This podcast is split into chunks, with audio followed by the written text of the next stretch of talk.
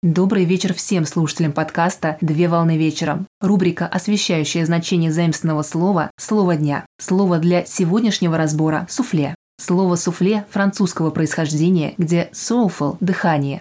Суфле – это название кулинарных изделий, в состав которых входят яичные желтки, смешанные со взбитыми в пену белками, Согласно историческим данным, самое раннее упоминание о суфле было сделано в XVIII веке французским поваром Винсентом Лашапелем, а широкое распространение в кулинарии связывают с французским поваром, одним из первых представителей высокой кухни Мари Антуаном Каремом в начале XIX века. Суфле может быть как сладким, так и соленым. Соленое суфле может быть приготовлено из сыра, овощей, зелени, а также для большей сытности может включать в себя бекон, ветчину и морепродукты. Сладкое суфле может быть приготовлено на основе фруктового или шоколадного пюре, которое подается в качестве десерта с сахарной пудрой. Правильно запеченное суфле имеет тонкую хрустящую корочку. На сегодня все. Всем доброго завершения дня. Совмещай приятное с полезным.